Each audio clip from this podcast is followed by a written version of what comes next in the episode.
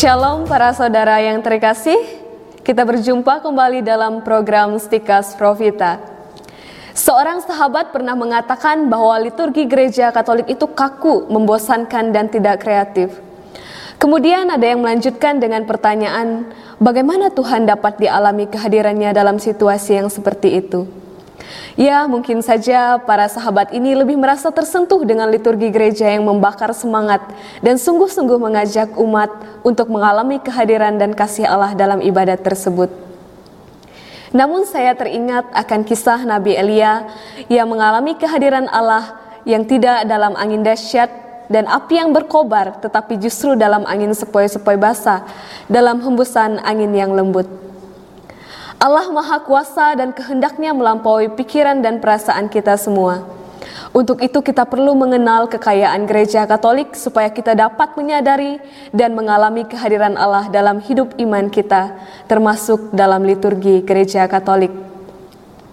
Santo Agustinus mengatakan bahwa tradisi tersirat dalam ibadat, ini berarti liturgi dalam gereja Katolik merupakan salah satu contoh dalam pelaksanaan tradisi suci. Maka kita perlu mengenal apa yang dimaksud sebagai tradisi dalam gereja Katolik. Sebagaimana telah dijelaskan dalam tayangan sebelumnya, bahwa wahyu ilahi yang memuncak dalam hidup karya sengsara, kematian, dan kebangkitan Yesus Kristus diteruskan dan diwartakan oleh para rasul dan penggantinya, yaitu para uskup dalam kesatuan dengan Paus sebagai penerus tata Petrus.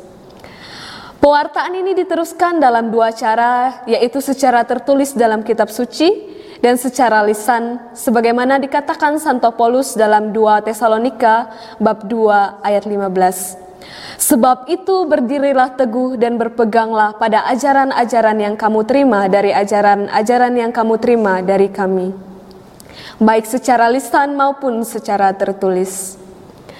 Gereja Katolik dalam Katekismus Gereja Katolik artikel 76 dan 83 dan juga dalam De Verbum artikel 8 mengajarkan bahwa tradisi berasal dari para rasul. Para rasul mendapat tradisi ini berdasarkan ajaran, tindakan, dan contoh-contoh yang mereka terima selama kebersamaan mereka dengan Tuhan Yesus Kristus. Ajaran, tindakan, dan berbagai contoh yang diterima dari Yesus Kristus tersebut oleh para rasul direnungkan dan dipelajari dalam bimbingan Roh Kudus, dan kemudian meneruskan dalam pewartaan Injil. Perlu diingat bahwa generasi Kristen yang pertama ini belum mempunyai perjanjian baru yang tertulis, dan perjanjian baru itu sendiri menjadi kesaksian tentang proses tradisi yang hidup itu. Tradisi yang kita bahas ini disebut sebagai tradisi apostolik karena tradisi ini berasal dari para rasul. Tradisi apostolik ini menjadi penjaga keaslian dan keutuhan penerusan ajaran iman akan Yesus Kristus, yaitu supaya iman yang diwartakan turun-temurun pada setiap generasi merupakan iman yang sama atau identik dengan iman yang diajarkan para rasul. Bagi kita umat Kristiani, tradisi apostolik membantu kita untuk menjalani hidup yang suci dan untuk berkembang dalam iman. Tradisi ini juga menjadi kriteria untuk membedakan ajaran yang murni dari ajaran yang menyimpang. Melalui kitab suci dan tradisi apostolik, gereja dalam ajaran hidup dan ibadatnya melestarikan dan meneruskan imannya yang utuh pada setiap generasi. Dalam De Verbum 8 ini dijelaskan. Contoh mengenai tradisi sebagaimana ditulis oleh Romo Heuken SJ dalam Ensiklopedia Gereja Jilid ke-9 adalah tindakan Santo Lukas yang menelusuri peristiwa-peristiwa mengenai Yesus Kristus melalui para saksi mata sebelum menulis Injilnya. Lukas bab 1 ayat 1 sampai 4 dan Santo Paulus yang menegur umat supaya berpegang pada apa yang telah mereka terima dalam 1 Korintus bab 11 ayat 2. Juga kitab suci perjanjian baru menunjukkan tradisi lisan seperti perkataan Santo Paulus dalam 1 Korintus bab 15 ayat 3. Sebab yang sangat penting telah kusampaikan kepadamu, yaitu apa yang telah kuterima sendiri, ialah bahwa Kristus telah mati karena dosa-dosa kita, sesuai dengan kitab suci. Kemudian rumus pengakuan iman dalam Roma bab 1 ayat 1 sampai 4 Dilanjutkan bab 4 ayat 24 dan 1 Petrus bab 3 ayat 18. Dan terutama dalam peristiwa Paskah dan perjamuan suci dalam 1 Korintus bab 11 ayat 23 sampai dengan 26. Dalam perjalanan waktu, ajaran para bapak gereja, keputusan konsili dan paus disebut sebagai tradisi suci.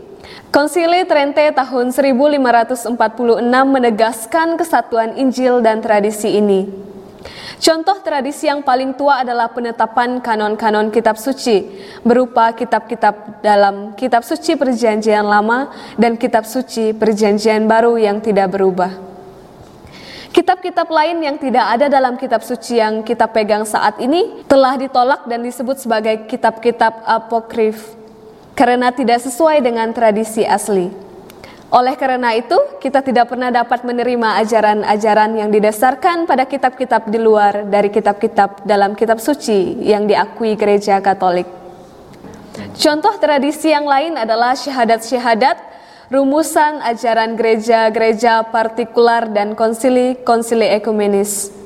Kemudian karena perkembangan gereja di seluruh dunia, muncul tradisi-tradisi yang merupakan bentuk ungkapan-ungkapan dari tradisi suci sesuai dengan tempat dan zamannya, berupa tradisi-tradisi teologis, disipliner, liturgis, dan religius pada gereja-gereja lokal. Tradisi dalam pengertian ini harus dibedakan dari tradisi suci. Tradisi ini berada dalam terang tradisi utama dan berada di bawah bimbingan wewenang mengajar gereja. Oleh karena itu, tradisi-tradisi konkret ini dapat dipertahankan, diubah atau dihapus. Misalnya saja seperti prosesi patung tuama yang menjadi tradisi lokal di Larantuka dan lain sebagainya. Dengan mengenal dan menghayati tradisi suci dalam kesatuan dengan kitab suci dan magisterium gereja, kita dapat mengalami kehadiran dan kasih Allah dalam hidup keagamaan kita secara khusus ketika kita mengikuti upacara-upacara suci dalam gereja. Teristimewa dalam perayaan Ekaristi Kudus dan ketika menerima sakramen-sakramen lainnya.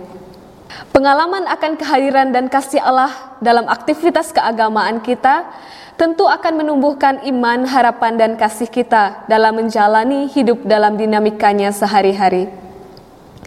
Gereja Katolik dalam De Verbum artikel 7 mengajarkan bahwa Allah dalam kebaikannya telah menetapkan bahwa apa yang diwahyukan demi keselamatan semua bangsa, yaitu Kristus sebagai kepenuhan wahyu Allah yang maha tinggi, harus disampaikan pada semua orang dan diteruskan secara utuh untuk selamanya sehingga olehnya manusia memperoleh karunia-karunia ilahi.